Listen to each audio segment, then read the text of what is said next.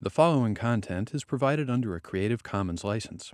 Your support will help MIT OpenCourseware continue to offer high quality educational resources for free. To make a donation or view additional materials from hundreds of MIT courses, visit MIT OpenCourseware at ocw.mit.edu. So if you guys want me to cover anything in particular, is there anything you didn't understand in lecture? So in the last section, I covered the recursion trees because they will be on the pset and people said they're a bit unclear. So we can do that and cover less of the stuff that I have here. Uh, or if there's anything else, you can tell me what you want. So there I cover recursion trees because someone else said, someone said, hey, can you go over that again? So is there any pain point?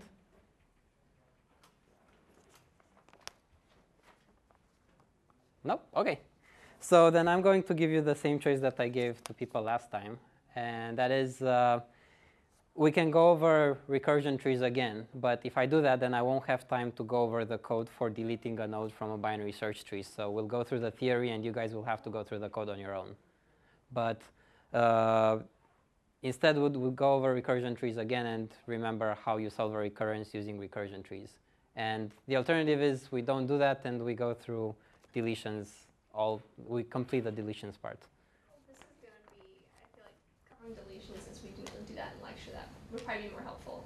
Well, uh, okay, so let's take a vote. Who wants to do deletions in painstakingly, painstaking detail? So deletions and not merge trees. Sorry, yeah, not recursion. Who wants to do recursion trees and not deletions? It's, it's, it's equal and nobody cares. I'm really sad. okay, uh, then Okay, sure. Who remembers merge sort? What does merge sort do, really quick?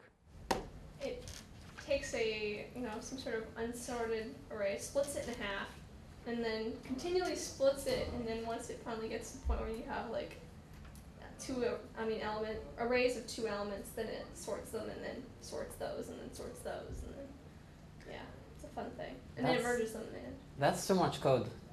Uh, when I write it, I don't like to write much code because for every line of code that you write, you might have a bug in it. So I like to write less code. So the way I do it is when I get to an array size of one element, I know it's already sorted. Okay, so merge sort. You have an array, it's unsorted, split it into two halves, call merge sort on each half, assume that magically they're going to come back sorted, and then you merge the sorted halves. How much time does merging take? Uh, okay. So the recursion for the running time of merge sort, Why does it take n time to So merge? you know the finger thing where you take each element and you're like, oh, this one is that greater or less than, and then you put it in the array. So Yeah. you, at please take my word for it that it's order n. Yeah, I- otherwise I'll explain it and then we'll all be confused. okay, so order n. Uh, what's the recursion? It's like No, um, what would another? Don't give me the solution because then I can't do the trees anymore. So give me the recursion before it's solved. Give me the recurrence for the, the recurrence formula. So it starts with t of n, right? is equal to two t of n over two plus n. I think. Um, I can't remember. Perfect. That's right. Okay, so you take the array, you split it into two, you call merge sort on the two halves of the arrays. So you call merge sort twice. That's why you have a two here. The two matters, without it you get a different answer. And when you call it, the arrays that you give it are half the size. And then merge takes order n time. Splitting depends on what you're using to, sort, to store your arrays, can be constant time or can be order n. So the time won't change because of splitting. All right, how do we, how do we solve this uh, recur this recurrence. So the, the recursion tree method says that we're going to draw a call graph. So we start out with a call to merge sort with an array of size n. Then it's going to call merge sort again, but after the array is split. So it's going to call merge sort twice, sizes n over 2. This guy gets an array of n over 2, calls merge sort, two arrays, sizes n over 4, n over 4. This does the same. So this goes on forever and ever and ever until at some point we reach our base case. So we're going to have a bunch of calls here where the array size is, what's our base case? 1. Excellent. Okay, so this is the call graph for merge sort. And let's put the base case here so we know what we're talking about. T of 1 is theta of 1. So now inside the nodes, we're going to put the cost for each call without counting the, children, the subcalls, so the children here. That's this guy here. Except instead of order n, I will write cn. Remember how sometimes we use cn instead of the order of notation? So the reason we do that is if I put in the asymptotic notation, then we're going to be tempted to sum them up. And you're allowed to sum terms uh, using asymptotic notation as long as there's a finite number of them. But here, it turns out there's an infinite number of them. Also, if you go this way, you, you can never go wrong. You'll always get the right answer. So that's why we switch from order n to Cn. So in order to sort to merge sort an array of size n, we're going to merge sort two arrays of size n over 2, and then spend cn time on doing the merging. What's the, what are the costs here? So to sort an array of n over 2, what's the cost uh, outside the costs C, to merges? C of n over 2. Perfect. C times n. c times n over 2. c times n over 2. How about here? C times n over 4. Perfect. Cn over 4. My notes are really ugly. Cn. I should have drawn them like this from the beginning. Cn over 4. There you go. How about down here? C of n over 2 to the i. Or, You're, you're going one step ahead. See that? Yeah, we'll, we'll do that right next. okay. So, See that over log n? Right? Because they're log n levels, so. okay, let's not worry about the number of levels. You're, you're, you're ruining my, you're, ruining- you're ruining uh, my steps. I was going to get to that two steps after okay. this. Is it just C? So, yep. So array size is 1, right? So the cost is C. C, C, C, C. Okay, you guys got it if you're, get, if you're thinking of levels already. So yeah, the next thing I want to do is I want to figure out how many levels I have in this tree. Why do I care about that? The answer for T of n is the sum of all these costs in here. Because the cost of merge sorting uh, an array of size n is the merge sort plus the costs for sorting the two arrays. And the nodes here keep track of all the time spent in uh, subcalls, in recursive subcalls. So if we can add everything up, we have the answer to T of n. Uh, it turns out the way to do that is, the easiest way to do that is to sum up the costs at each level because the costs are this guy copied over here. So for a level, they tend to be the same. So it's reasonably easy to add them up. Except in order to be able to add those up, you have to know how many levels you have. So how do I know how many levels I have? Someone already told me log n. How do I get to that log n?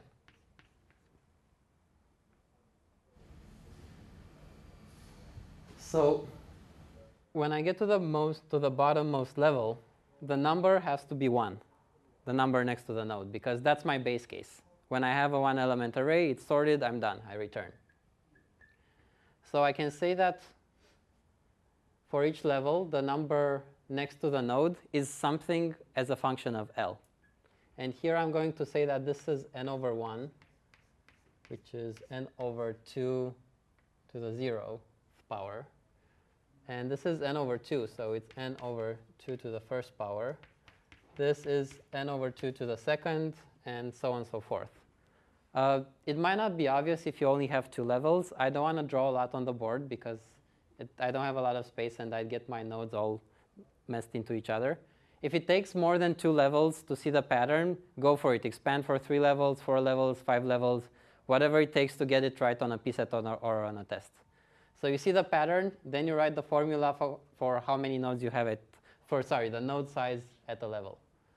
And assuming this pattern holds, we see that the size of a node at level L, so for level L, the size is 2 uh, n over 2 to the L minus 1. Fair enough? You can say n over 2 to the L and forget that there's a minus 1, and then the asymptotics will save you, so it's no big deal, but this is the real number. So that means that at the bottommost level, at level L, this size is going to be 1, right? So n over 2 to the L minus 1 equals 1. So now this is an equation, so I can solve for L. I pull this on the right side, n equals 2 to the L minus 1. So L minus 1 equals anyone? The inverse of an exponential? I wasn't paying attention, sorry. Log n. Okay, the inverse of an exponential is a logarithm. Keep that in mind for solving 6006 problems. Okay, L minus 1 is log n, so L is log n plus 1, roughly log n. I could use log n plus 1 and go through the math. It's a bit more painful, and because we're using asymptotics, it doesn't really matter. Okay, so now we know how many levels we have. Let's see what's the cost at each level. So all the calls at a certain level, what's the sum of the costs? For this level, what's the cost? Okay, Cn. That was the easy question. Just the root, right? How about this level? Because I have two nodes, uh, the cost in each node is Cn over 2. How about this level? Sweet. Four levels, each level Cn over 4. How about the bottom level?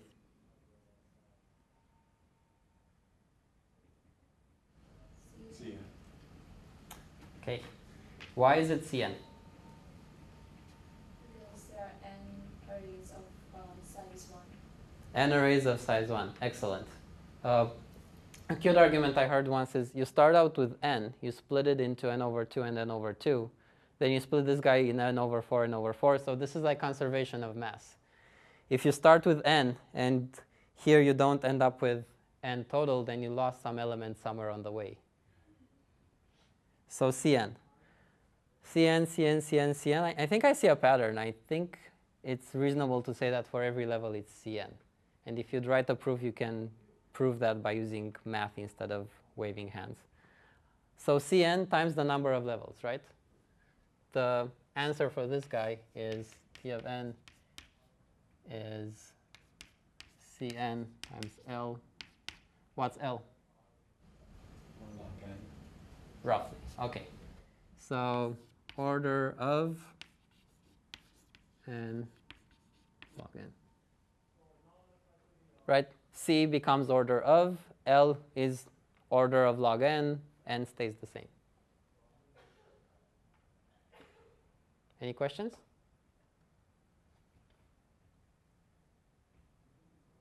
Are people getting it or did I confuse you even more? Okay, sweet. Thank you for the encouragement. So this gets you through problem one of PSET 2. So in this case, the tree is nicely balanced, so the cost at each level is the same. Uh, when Srini talked about recursion trees in lectures, he showed two more trees, one where pretty much all the cost was up here. The cost of the children was negligible. And one tree where all the cost were, was concentrated here. So the cost of all the inner nodes was negligible and the leaves were doing all the real work. So don't be scared if your costs aren't the same. Just sum them up and you'll get to the right answer. Okay. So now I'm going to talk about binary search trees, except I will make a five minutes uh, general talk about data structures before I do that. So we use the term data structures. I don't think we covered it well, and I want to give you a couple of tips for dealing with them on PSET 1. So a data structure is a bunch of algorithms that help you store and then retrieve information. So you have two types of algorithms. You have queries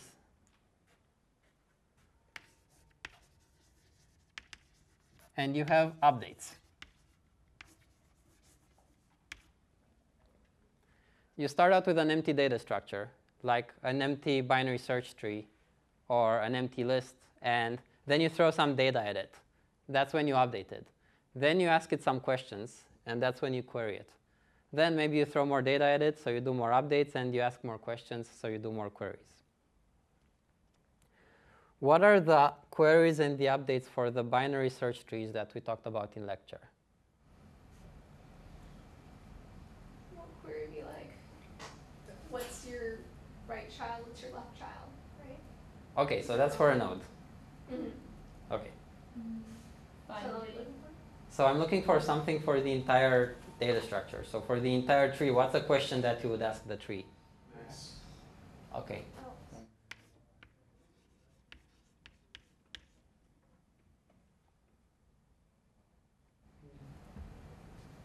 and Next larger. next larger, are you looking at the nodes? Is there an are you balanced question? Um, well, I would say that the most popular operation in a binary search tree is search, which looks for. We call it find in the code because most uh, most code implementations call it find nowadays. But binary search tree, what do you want to do in it? You search for a value, right? That's why it has the search in binary search. So queries are operations where you ask questions to the data structure, and it doesn't change. How about updates? What did we learn for updates? Insert. Excellent. So insert was covered in lecture, and we're doing delete today.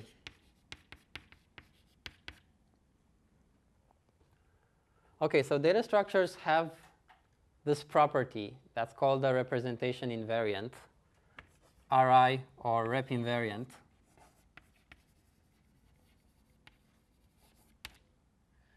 And actually, before I get there, uh, so for uh, the rep invariant says that the data in the data structure is organized in this way. And as long as it's organized in this way, the data structure functions correctly. Can someone guess for a sorted array what's the representation invariant? It remains sorted. Yep. A sorted array should be sorted. Sounds like a very good rep invariant. So the element should be stored in an array. Every element should be smaller than the element after it. And as long as the rep invariant holds, so as long as elements are stored in the right way in the data structure, the queries will return the right result. If the rep invariant doesn't hold, then God knows what's going to happen. So what can you do in a sorted array as long as the rep invariant holds? Sorted array. What's the reason why I would have a sorted array? What can I do that's fast in a sorted array? Min, max. Okay, I can do that very fast. That's good. What, what's the running time? Uh, constant. Perfect. Min you look at the beginning, max you look at the end. Okay, yes. Binary search. Binary search. That's the other reason for that. So binary search runs in order log n time. Doesn't have to look at most of the array. Tells you whether an element is there or not. Now, what if the array isn't sorted? Will the algorithm work? It might say something isn't there when it actually is there. You can't do binary search on an unsorted array. So if the rep invariant doesn't hold, your queries might give you a wrong answer. How about updates? How do you insert something in a sorted list? You find where it should go and you move everything. Yep. So you have to move everything, make room for it, and put it there so that the array is still sorted at the end.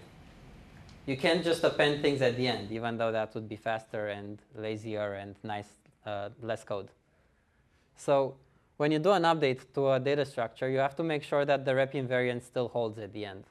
So sort of a correctness proof for an update algorithm. It says that if the rep invariant holds at the beginning, the rep invariant is guaranteed to hold at the end.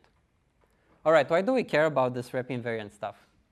Suppose you have a problem, say on the next pset, that asks you to find the place that's slow in your code and then speed it up. And suppose you recognize a data structure there, and you say that's inefficient, and you want to implement another data structure that would be more efficient. You're going to implement it. You might have bugs in an update. How do you find the bugs? Queries give you the wrong answers. You might do queries a long time after you do updates, and you're not going to know which update failed. So the right way to do this is you implement a method called checkRI. That's why I call it. So check the representation invariant. And that method walks through the entire data structure and makes sure that the rep invariant holds. And if it doesn't, it raises an exception. Because you know that whatever you try to do from there is not going to work. So there's no reason to keep going. So at the end of every update, you add a call to this checkRI method until, you make sure, until you're sure that your code is correct. And after you're done debugging your code, you remove this method and you submit the code. Why do I want to remove the method? It might be painfully slow and inefficient, much slower than the actual queries and updates. For example, let's take a heap. Do people remember heaps from lecture?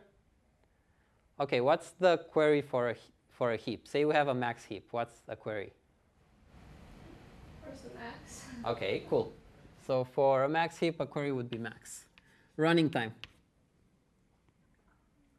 I think it's constant. right? Perfect. Constant. What do you do? Look at the top. That's yeah, exactly. okay. Sweet. So what are the two popular uh, updates in a max heap? Would be insert as well, Okay. and. Insert. And did we teach you general delete? Okay. Sure. Then we'll have delete. Um, usually extract min is uh, extract max is simpler and that's all you need.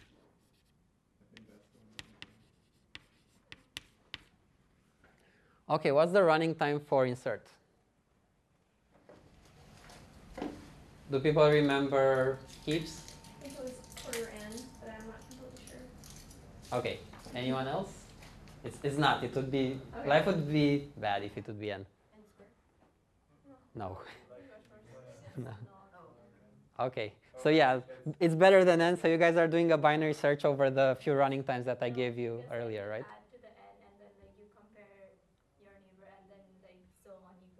Add So conceptually, a heap looks like this. And yeah, it becomes an array eventually, but let's look at it this way. So it is a full binary tree. Binary tree means that each node has at most two children, and full means that every level except for the last level is completely populated.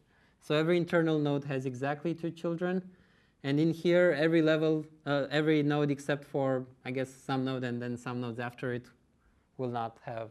So everything to the left is fully populated, and then at some point you stop having children. And turns out that this is easy to store in an array, but I will not go over that. Instead, I want to go over inserting. So what's the rep invariant for a heap? No, I mean like the max is the top, right? And so well for max heap, and you have the two children are less than the the next node. Okay, so the guy here has to be bigger than these guys. Then the guy here has to be bigger than these guys, and so on and so forth. And if you use uh, induction, you can prove that if this is bigger than this, it has to be bigger than these guys, and then bigger than these guys, and bigger than everything, and it's a max. So that's the reason why we have that rep invariant. So the way we insert a node is we add it at the bottom, the only place where we could add it. And then if this guy is bigger than this guy, the rep invariant is violated. So we swap them in order to fix that. Now the guy is here. If this is bigger than this, we do another swap. If this is bigger than this, we do another swap. So you're going to go from the bottom of the heap potentially all the way up to the root. So the running time of insert is order of the heap of the height of the heap. Now the heap is a full binary tree and I said full, I keep saying full. The reason I care about full is that the full binary tree is guaranteed to have a height of log n. It's always log n where n is the number of nodes. All right, so inserting in a heap takes log n. I have a- I have a question. I thought, didn't, didn't they say that because it's in an array, then to find it? Oh no, I guess because you can still do the swaps. You can still do the swaps. When you have it Okay. serialized in an array, you know that given an item's index, the parent is that index divided by 2. So you add an element at the end of the array, and then you know what the parent you is, have and then you keep swapping and swapping and I swapping see. towards you the don't beginning. ever have to put it in and shift everything over. You're No. only swapping. Yep, you always swap. Okay. Okay, that's important. So thanks for asking. That's important. So log n. Extract max, take my word for it, also log n. What's the running time for checking the invariant in a heap? So to make sure that this guy is a heap, if I had numbers here, what would you have to do? You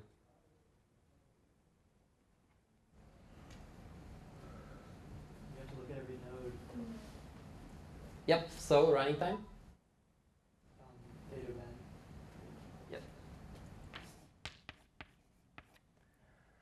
Okay, so if I'm going to submit code for a heap where the operations are order of log n or order 1, but then each update calls check ri, that's going to be painfully slow, right? Because I'm making the updates be order n instead of log n.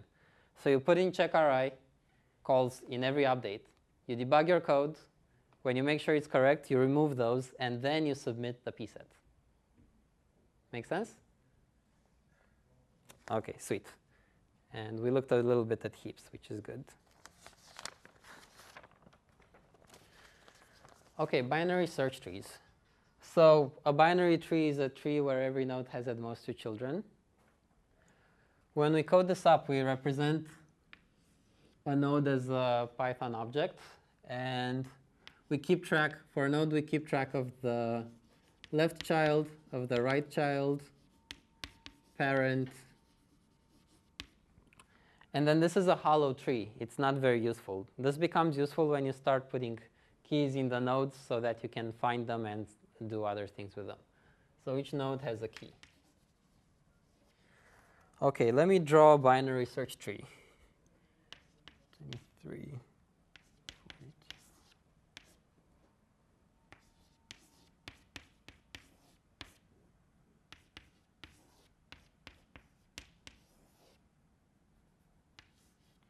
Can people see this? Okay, so this is a binary tree. Can someone say something a bit more specific about it? It's unbalanced. Okay, it's imbalanced. So that means that finding things all the way at the bottom is going to be expensive. What else? So I said it's a binary tree. Give me something more specific. So binary tree just means that every node has two children. There's a bit more structure in this guy. So if I look at the root, if I look at 23, all the nodes to the left are smaller. All the nodes to the right are bigger. Now if I look at 8, all the nodes to the left are smaller, all the nodes to the right are greater. Okay, so this additional rep invariant defines the binary search tree. So this is what we talked about in class. BST. Why would I want to have this rep invariant? It sounds like a pain to maintain nodes with all these ordering constraints. What's the advantage of doing that? Search is fast. Yep, search is fast. How do I do search? I mean, if you're looking for 42 or if it's 16, you'd be like, oh, it's less than 23. I'll go down this path. Yep. So start at the root, compare my key to the root. If it's smaller, go left. If it's bigger, go right. Then keep doing that until I arrive somewhere or until I arrive at a dead end if I'm looking for 14. So this is a lot like binary search, right? Binary search in an array, you look at the middle. If your key is smaller, go left. If your key is bigger, then go right. Okay, let's look at the code for a little bit. Uh, look at the BST node class, and you'll see that it has the fields that we have up here. And look at the find method, and this is pretty much the binary search code. Lines 8 and 9 have the return condition when you're happy and you found the key. And then line 10 compares the key that you're looking for with the key in the node that you're at. And then lines 11, 14, and 16, 19 are pretty much copy pasted, except one of them deals with the left case, the other one deals with the right case. What is the running time for find?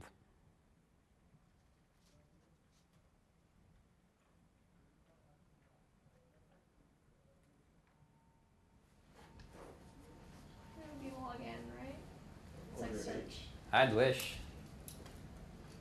If this is all you have to do to get log n, then I would have to write a lot less code. So not quite log n. We will have to go through next lecture to get to log n. Until then, what's the running time? Oh, we'll order H then. Yep.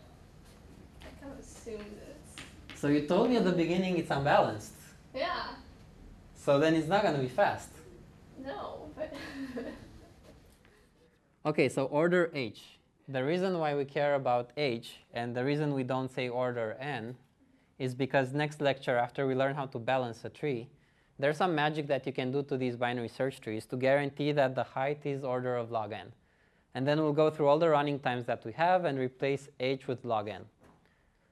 Now it happens that in this case, if you would have told me order n, I couldn't argue with you because worst case uh, searches are order n. Can someone give me a binary search tree that uh, exposes this degenerate case? Yeah. It's completely unbalanced and every node is greater than the Okay. parent nodes. So give me some inserts that create it. Uh, okay, insert five, Okay. Five, insert ten, 10, insert fifteen, 15. twenty. Yep. And I could keep going, right? I could say 1, 2, 3, 4, 5. I can say 5, 10, 15. As long as these keep growing, this is basically going to be a list. So searching is order n. So this is a degenerate case. It turns out it doesn't happen too often. In practice, if you have random data, the height will be roughly log n. But in order to avoid those degenerate cases, we'll be doing balanced uh, trees later on. Okay, so we covered find. We know it's order h. How do you insert really quickly?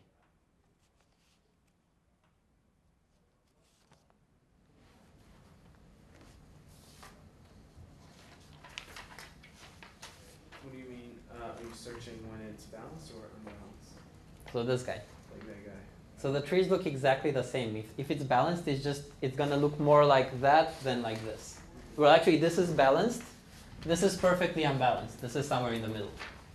So if it's balanced, it's just gonna look more like this, but it's still a binary search tree. So how would you insert a node?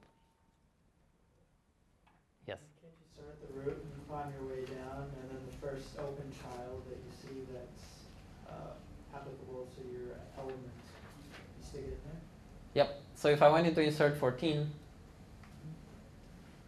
which way do I go? So you, you, look at 23 and you say, oh, it's less than 23, go left. You look at 8, you say, oh, it's better than 8, you go right. Look at 16, you see if it's less, so you go left. 15 is less, and then you have an open spot, so you see Excellent, thank you. Um, so you do, yes? question, what if we want to insert 5? Then like... So if you want to insert who? 5. Or actually, no, we can't. Uh, like I'm thinking, like, is there any case in which we need to move a node? Like, so how would you insert five?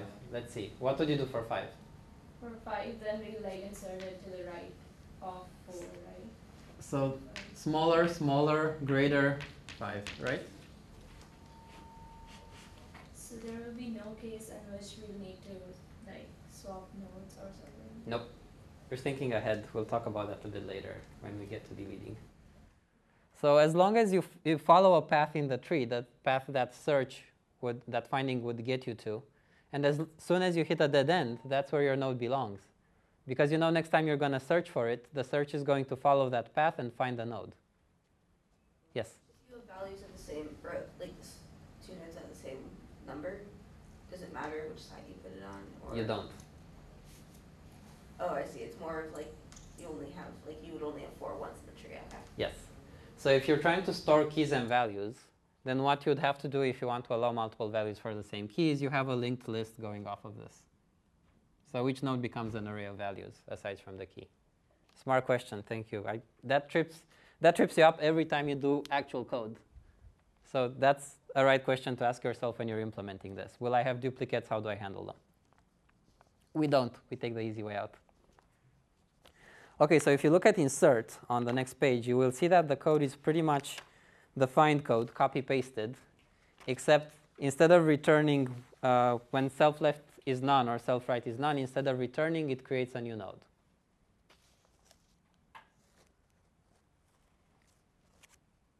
Does that make sense to people? All right. So delete is going to be the hardest operation for today. Before we do that, let's do a warm-up operation. Um, and let's say I want to implement find uh, next larger.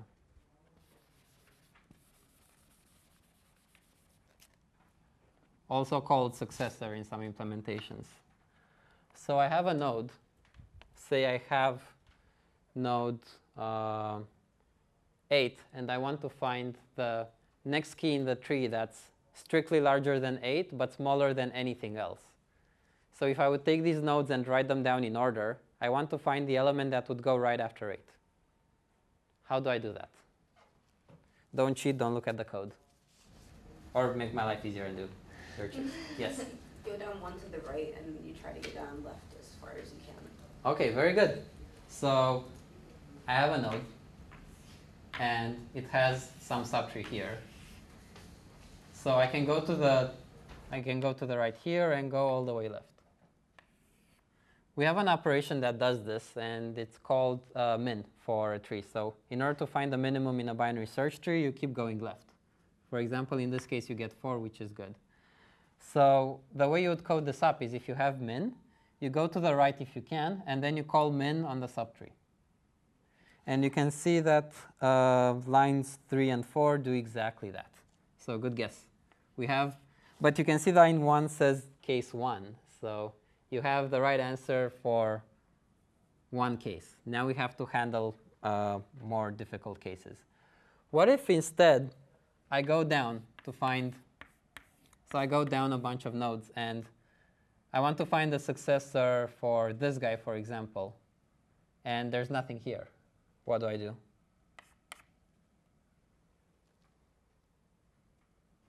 So if I want to find the successor for 8, what do I do? Oh, sorry, 8 has an answer. What if I want to find the successor for uh, 4? Just go up one. Okay, just go up one. Why does that work? You know it's going to be greater. So I'm going, I'm going up right. So I know that everything here is guaranteed to be smaller. Everything here is guaranteed to be greater than this guy. This guy is up right. So this is guaranteed to be greater than this, and everything here is guaranteed to be greater than this, and so on and so forth for the entire tree. So if I go up right, I'm happy. I definitely found my answer. Now, what if I have something that looks like this? And I want to find the successor for this guy. There is none. Okay, in this case, there is none if there's nothing else here. What if I have this, but then I have this? So I came down this way.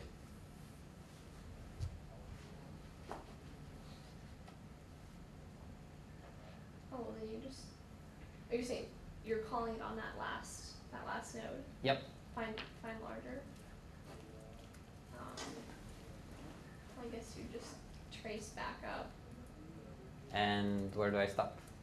Um, at the I guess well yeah the the next. Go there's the apex of the tree, so you go up one from there and you stop there Okay, uh, why can I stop here?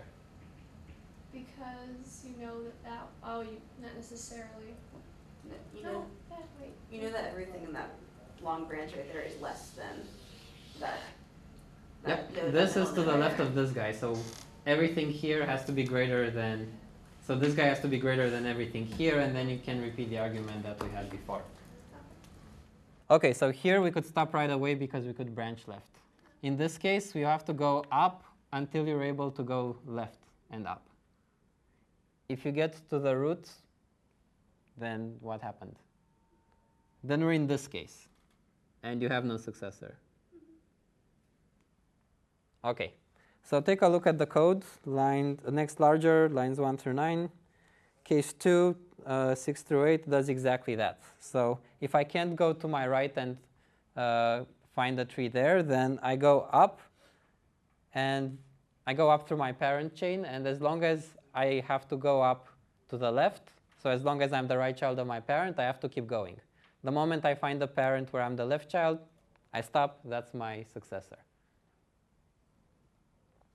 What if I would have to find the predecessor instead? So the element that's smaller than me but bigger than everything else in the tree. What would I do?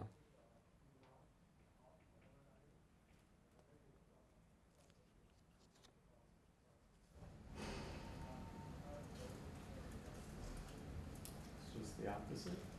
Just the opposite? Okay. So how do I do the opposite?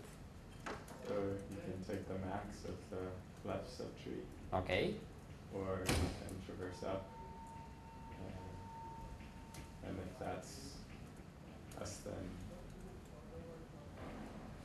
Okay, so if I have a left subtree, find call max on it and get the rightmost node there.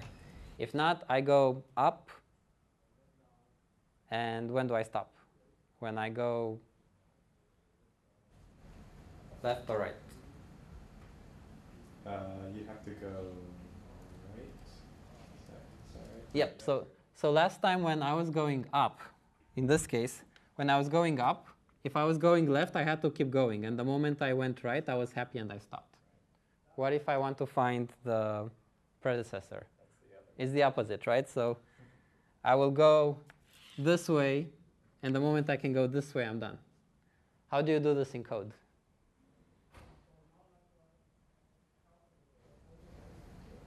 Slightly tricky. Just slightly, I promise.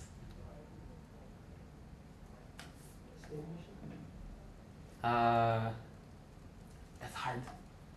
So what I would do is copy paste the code, replace left with right everywhere, and replace min with max, and you have the you have the you get it done. So we talked about how the tree is symmetric, right?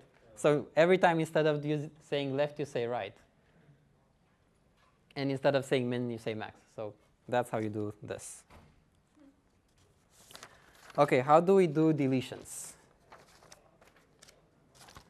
So suppose I'm in this tree and I want to delete 15. What do I do? Kill it. Kill it. Very good. What if I want to delete 16? What do I do?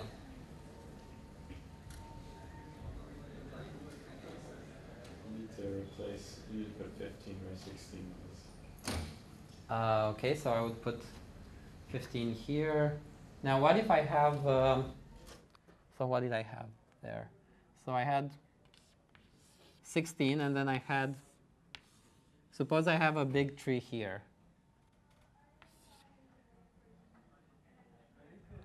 Actually, let's go for an easier case. Let's say I have this tree here. So you here you have a big tree here, you don't have anything here, and you want to delete this guy. Boy.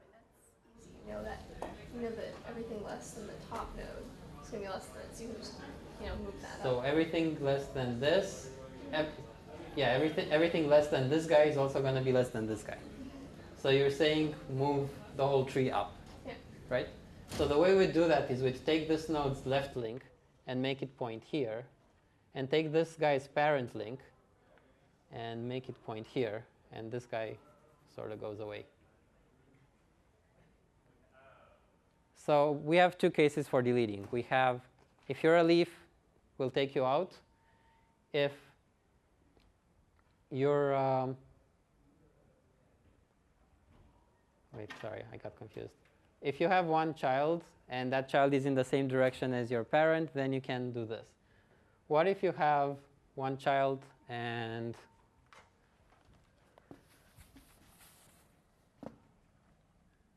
so you have one child, but it's a zigzag like this. What do you do?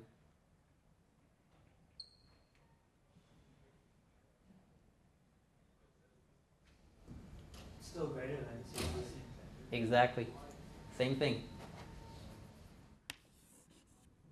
This change this guy, change this guy, and I'm happy. So it doesn't matter if you have a zigzag or a straight line. It might help you think about it to convince yourself that the, the code is correct, but in the end you do the same thing. Now what if I want to delete node 8? So what if I have a nasty case where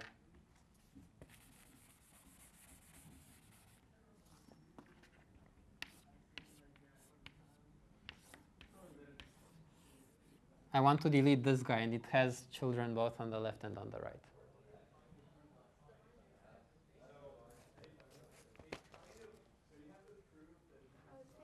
Um, you have to take a, compare it to its parent, and compare it to its right child, and see which one is greater in order to figure out like which node gets replaced in its spot. Okay, so there is some replacing that's going to happen. The answer is really tricky. I always forget this when coding. So try to understand it, and if it doesn't work, refer to the textbook, or when you forget it, because you will, refer to the textbook or to the internet. So what you do is, I can't just magically replace this node with one of the subtrees. But we talked right before this about uh, next, what's that? Next greater. So find, finding a node successor. And if this node has both a left subtree and a right subtree, then I know that if I call find successor on it, I'm going to go somewhere inside here. And I'm going to find a node somewhere in here, all the way to the left, that is this guy's successor. So what I'm going to do is I'm going to delete this node instead. And then I'm going to take its key and put it up here. yeah. So if I want to delete 8, what I do is I find its successor, then I delete it. Then I take the 15 that was here. You can see it, right? It's still there. Put it here. So the reason this works is that everything here is greater than this guy. Everything here is smaller than this guy. This is the next node that's greater than this guy. But everything else is bigger than it, right? Because we wanted it to be a successor. So if I take this value and I put it up here, everything in here is still going to be greater than it. This is, a this is a successor of this guy. So everything here is still going to be smaller than the successor.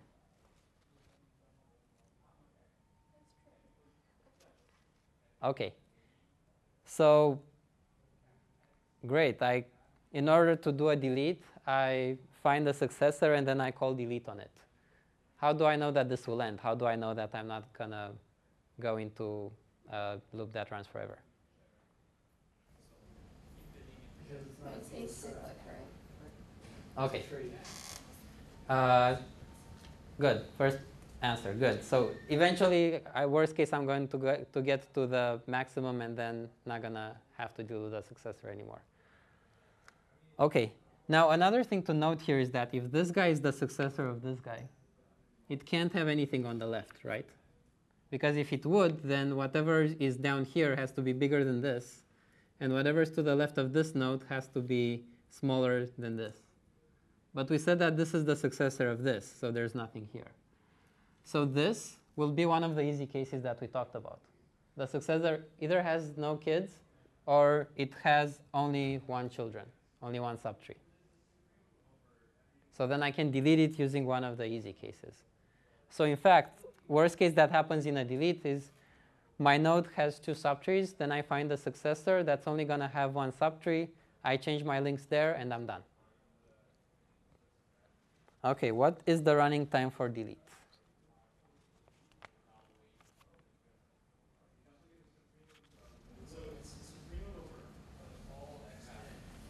Is it order H? Because you have to go all the way down to the bottom of the tree, right? Okay, but let's you have the right answer. Let's see why it's order H. It has to be order H, right? Otherwise the tree would be too slow. If it's order N, then it's bad. Okay, so why would delete be order H? This was a heap, right? So I can't use this. I'm going to write delete here again. So the first thing you do is you have to search for the key, right? That's order H. Now, if it's a happy case, if it's case one or two, you change some links and you're done. What's the time for that? Constant. Okay, so happy case, order H for sure. Now, sad case, if you have two children, what do you have to do afterwards? After you realize that you have two subtrees. Find the successor. Okay, what's the running time for finding a successor? Order H. Once I find a successor, what do I do? Call delete on that, and what happens? It's a happy case or a sad case? That's a happy. Happy case, a few links get swapped, constant time. So worst case, order H plus order H, order H. So insertions are order H, deletions are order H. First one, because the second one's from finding the successor. What is the first one from? Finding the key, the node for a key in the tree. So if I say delete 8, then you have to find 8. If I give you the node, then you don't have that. Good question. Yeah, it's a good question. Thank you.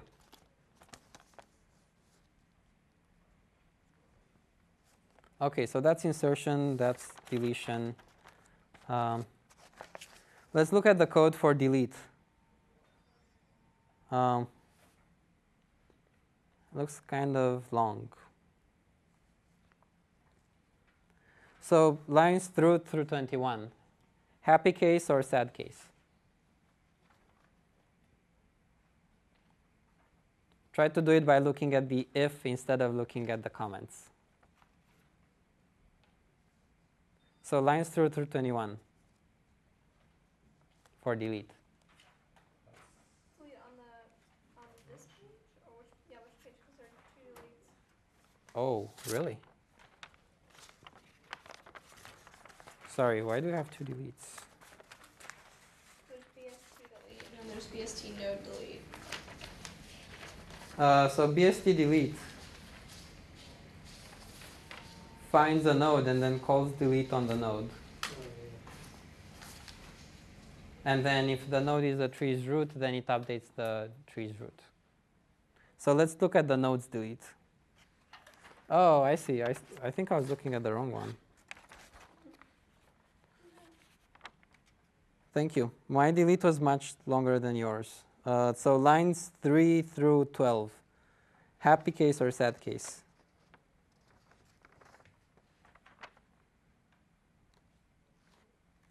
Look at the if on line 3 and tells me tell me what case is it going for.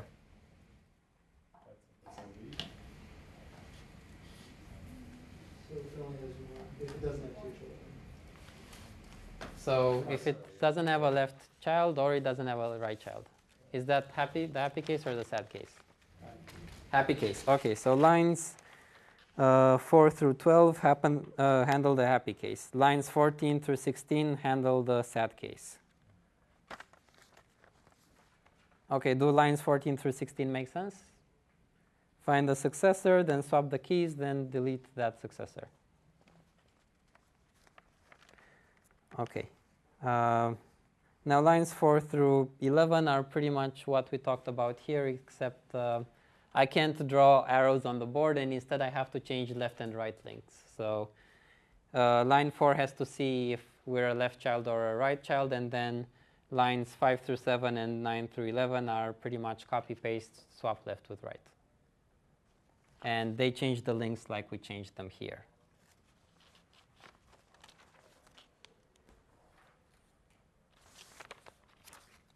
All right, Aaron, do we have any questions on deletes?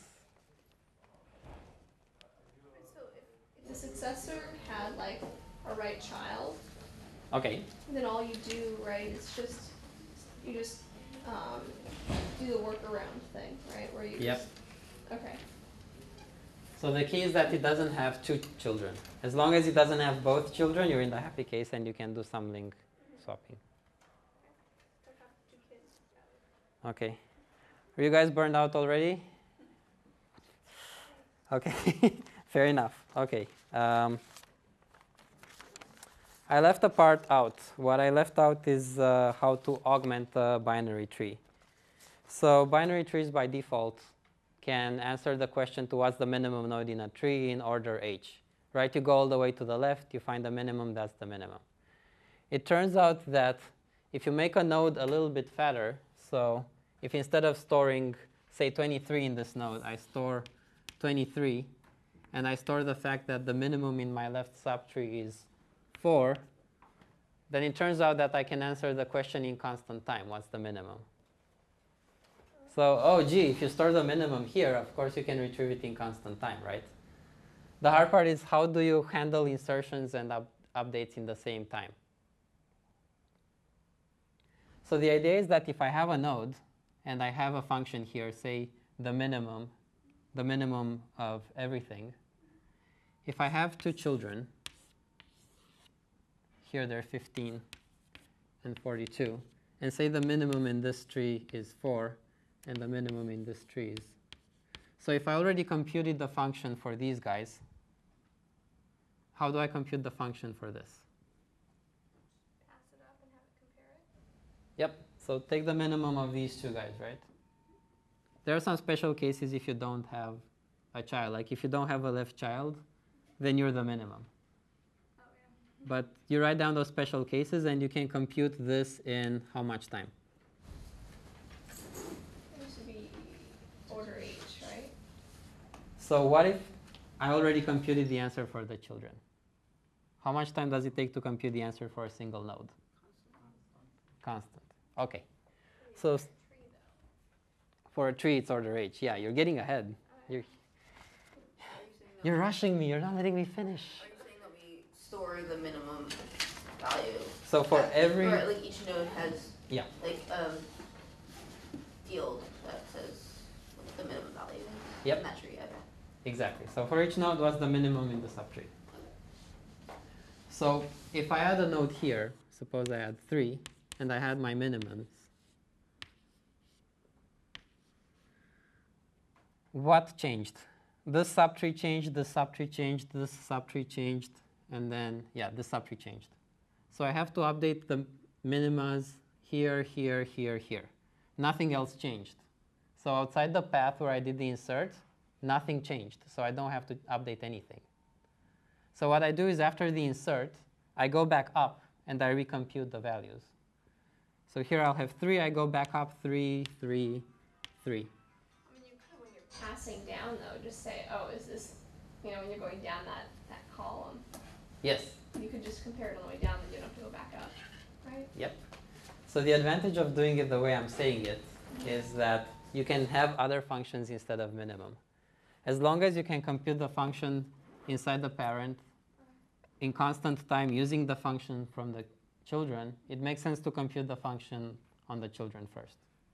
There's an obvious function that I can't tell you because that's on the pset, but when you'll see the next pset, you'll see what I mean. So if you have a function where you know the result for the children and you can compute the result for the parent in constant time, then when you insert, after you do the insert, you go up on the path and you uh, recompute the function. When you delete, what do you do?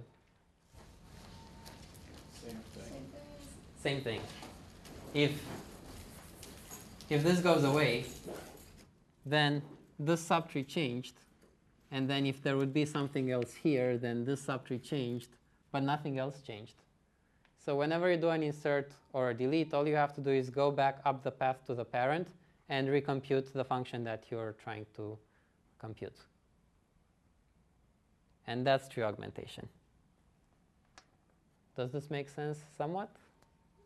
Okay, that's it. So what you'll find in lecture notes is a harder way of doing it that works for minimum, but what I told you works for everything. So don't tell people I told you how to do this for everything. Sure, nobody's gonna know.